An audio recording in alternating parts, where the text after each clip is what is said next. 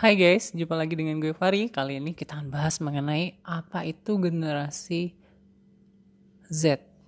Oke, generasi Z atau generasi Zero yang sering dibicarakan. Oke, kali ini generasi ini sudah mulai masuk ke dunia industri. Serius, yep, bener banget. Kali ini mereka akan masuk ke dunia industri. Bagi teman-teman yang uh, kelahirannya di tahun 1998 sampai dengan 2010 kalian adalah generasi ini. Nah, generasi Z atau X generation. Nah, generasi Z ini memiliki karakteristik yang beda banget dengan generasi sebelumnya. Oke, generasi Z umumnya mereka memiliki ciri khas yaitu mereka memiliki kemampuan secara dunia maya gitu ya lebih dibandingkan generasi sebelumnya itu generasi Y. Kenapa? Karena generasi ini dari pertama dia lahir sampai dengan saat ini nah, dia sudah sudah tidak asing lagi dengan gadget. Oke, okay. makanya tidak heran jika generasi ini dibilang generasi yang uh, paling canggih gitu ya. Oke, okay. tapi bukan berarti paling canggih itu yang paling baik, belum tentu. tapi setidaknya generasi ini uh, terlahir bersamaan dengan gadget yang sudah mulai lebih baik seperti itu. Nah, oke, okay, uh, berarti generasi ini dimulai dari 1998. Artinya generasi ini sudah lulus kuliah. Ya, kecuali teman-teman yang uh, ikut kelas akselerasi ya, mungkin lebih awal lah. Tapi umumnya usia 22 tahun uh, rata-rata sudah lulus kuliah dan sudah mulai mencari pekerjaan. Dan di tahun ini 2020 mereka di usia 22 tahun ya antara 21 sampai 22 tahun lah mereka di tahun ini. Nah, artinya sudah siapkah corporate untuk menghadapi generasi ini? Oke, generasi ini uh, memang memiliki karakteristik yang hampir mirip ya dengan generasi Y yang uh, periode-periode akhir, yaitu dari tahun 1990-an sampai dengan 1990 7. Nah, mereka memiliki kemiripan. Umumnya mereka memiliki uh, kebiasaan ya lebih percaya diri di dunia sosial, media sosial khususnya. Namun generasi ini uh, cukup dikenal sebagai generasi yang tidak uh, mudah untuk bertahan gitu ya. Generasi ini generasi yang uh, bisa dikatakan oleh sebagian orang adalah generasi kutu loncat. Bener nggak sih? Oke, okay. tidak bisa ditelan mentah-mentah ya. Hal tersebut uh, statement seperti itu atau hal seperti itu ya kita harus diskusikan. Karena kenapa? Bisa dikatakan mereka adalah generasi kutu loncat misalnya. Karena mereka uh, tidak um, memiliki kesamaan dengan generasi baby boomers atau generasi X pada zaman itu. Ya, generasi yang memiliki rasa loyal yang sangat tinggi di uh, terhadap corporate ya sehingga mereka uh, cenderung bertahan sampai dengan usia pensiun di departemen atau di corporate tersebut. Nah, itu perbedaannya.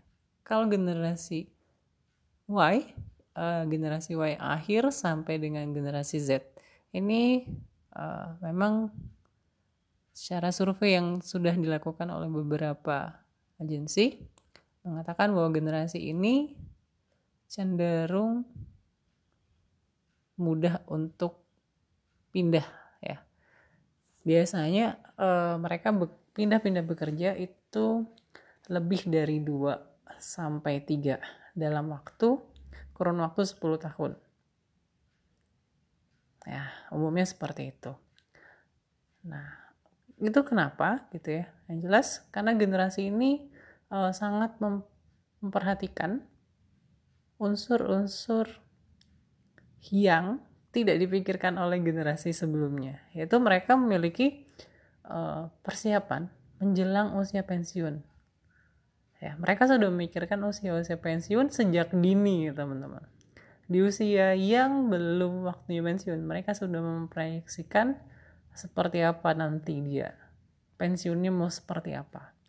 Seperti itu. Oke, lantas bagaimana corporate menyikapi hal tersebut? Itu pertanyaannya. Ya, pertanyaan bagaimana sih corporate mempersiapkan ke kebutuhan dari generasi ini? Karena mau tidak mau generasi ini akan masuk mengisi bagian lini-lini dari corporate. Bener ya? jenis corporate atau startup startup atau uh, eh, BUMN ya atau ASN nah tetap generasi ini akan masuk ke semua lini atas seperti apa caranya untuk uh, mengikat gitu ya? Setidaknya melakukan retensi gitu ya mengunci gitu ya. Mengantisipasi uh, generasi ini untuk keluar cepat gitu. Gimana sih mempertahankannya gitu ya? Nah ini sebuah hal unik di departemen ini gitu ya. Nah bagi teman-teman XR ini adalah PR penting ya teman-teman development teman-teman learning wah ini ada hal yang kalian harus pikirkan di awal karena generasi ini umumnya akan mudah untuk berpindah pekerjaan artinya apa yang harus kita optimalkan? Ya, kontribusi mereka. Jadi orientasi corporate bukan hanya terhadap pekerjaan dia saat ini yang bentuknya rutinitas saja. Ya, karena kalau rutinitas hanya menggantikan pekerjaan. Gitu ya, hanya menggantikan pekerjaan. Jadi kalau misalnya pekerjaannya mengetik, mengetik diganti orang lain dengan tugas yang mengetik sama, Oke, pekerjaan itu akan menonton sama seperti itu, sama seperti itu dan mudah sekali digantikan. Namun, generasi ini memiliki potensi-potensi sebenarnya. Karena mereka sudah terbiasa dengan gawai, gadget ya. Sudah terbiasa dengan dunia internet, karena ini bisa dikatakan generasi A generation. Ya, mereka memiliki banyak inovasi. Nah, libatkan mereka dalam pengambilan keputusan. Harapannya, walaupun mereka tidak bertahan lama di satu corporate atau satu agensi gitu ya, setidaknya mereka memberikan kontribusi. Ya, adanya mereka memberikan sebuah inovasi, informasi, bahkan ide-ide kreatif yang bisa mereka tularkan kepada corporate. Itu yang harus kita manfaatkan. Ya. Karena kita tahu bahwa generasi ini memiliki uh, rasa kepemilikan terhadap corporate itu bisa kita katakan ya cukup kecil gitu ya. Dari beberapa sumber survei itu mengatakan seperti itu. Oke, mungkin ada yang sekian persen yang uh, bertahan gitu ya di satu corporate lebih dari 10 tahun. Rata-rata uh, di bawah itu. Nah, jadi bagaimana? Ya, pertama ya usahakan dulu bagi corporate uh, nyamankan generasi ini untuk bekerja. Ya, seperti yang dikatakan oleh Bu Lela ya, Dr. Nulaila Widiarini, dosen psikologi Universitas Muhammadiyah Jember. Uh, mereka mengat mengatakan seperti ini bahwa generasi ini memiliki hmm, kesukaan gitu ya atau kesenangan dengan pekerjaan yang fleksibel. Nah, makanya flexi time itu kita bisa terapkan di corporate. hanya untuk beberapa uh, divisi saja sih tidak hmm, bisa dijelaskan untuk semua divisi contohnya misalnya sales kalau sales yang uh, memiliki outlet gitu ya menjaga outlet kemudian bentuknya adalah uh, gerai-gerai gitu uh, mereka tidak akan bisa melakukan sistem uh, flexi time. Mungkin ya hanya berbeda di shiftnya saja mungkin. Namun bagi pekerja office gitu ya uh, flexi time bisa kita terapkan Terus yang kedua generasi ini memiliki keminatan yang sangat-sangat besar terhadap satu hal yang baru, keunikan-keunikan. Makanya generasi ini bisa kita berikan challenge-challenge, project by project. Karena umumnya generasi ini tidak menyukai pekerjaan yang monoton. Itu itu saja atau berulang di hal yang sama secara terus-menerus. Umumnya generasi ini akan menghindari hal itu. Itu sempat disinggung juga oleh Bu Lela pada pembicaraan sebelumnya. Kemudian generasi ini memiliki ya keinginan untuk berperan dalam lingkungan. Ya, jadi lebih e, menyukai pekerjaan-pekerjaan yang sifatnya CSR, membantu orang lain, menolong orang lain.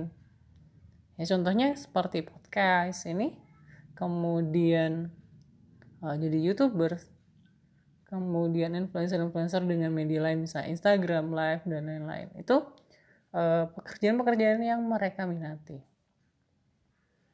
Bisa menginfluence bisa mempengaruhi orang lain dan mereka asik.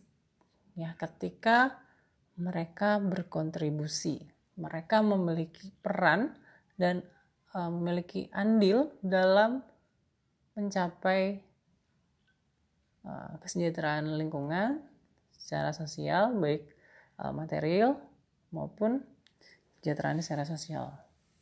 Seperti itu. Mereka akan lebih suka dengan hal tersebut.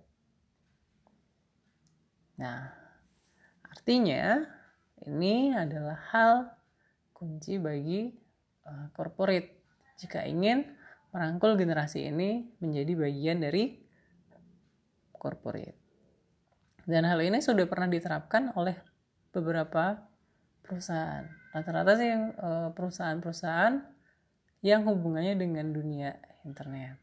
Seperti Google, Tokopedia, Bukalapak. Ya mayoritas startup ya. Mereka membuat uh, lingkungan pekerjaannya menjadi fleksibel. Tapi untuk flexi time beberapa uh, perusahaan sudah mulai ya. Termasuk perusahaan uh, tempat saya bekerja itu sudah mulai dengan sistem flexi time. Ya seperti di Alfamart. Hanya saja bagi teman-teman yang di offline ya teman-teman outlet itu uh, masih sulit kenapa karena kita berorientasi pada pelayanan otomatis flexi time-nya adalah pengaturan master shift. Itu sudah diterapkan oleh perusahaan. Jadi ada uh, middle shift, ada uh, shift pagi, shift siang, dan shift malam. Dan masing-masing shift itu juga ada pengaturannya. Seperti itu. Itu membuat uh, employee atau karyawan merasa uh, memiliki andil dalam uh, corporate dan memiliki keleluasaan ya dalam pengaturan jam kerja. Seperti itu ya. Uh, itu mungkin uh, yang kita bisa ceritakan di kondisi saat ini.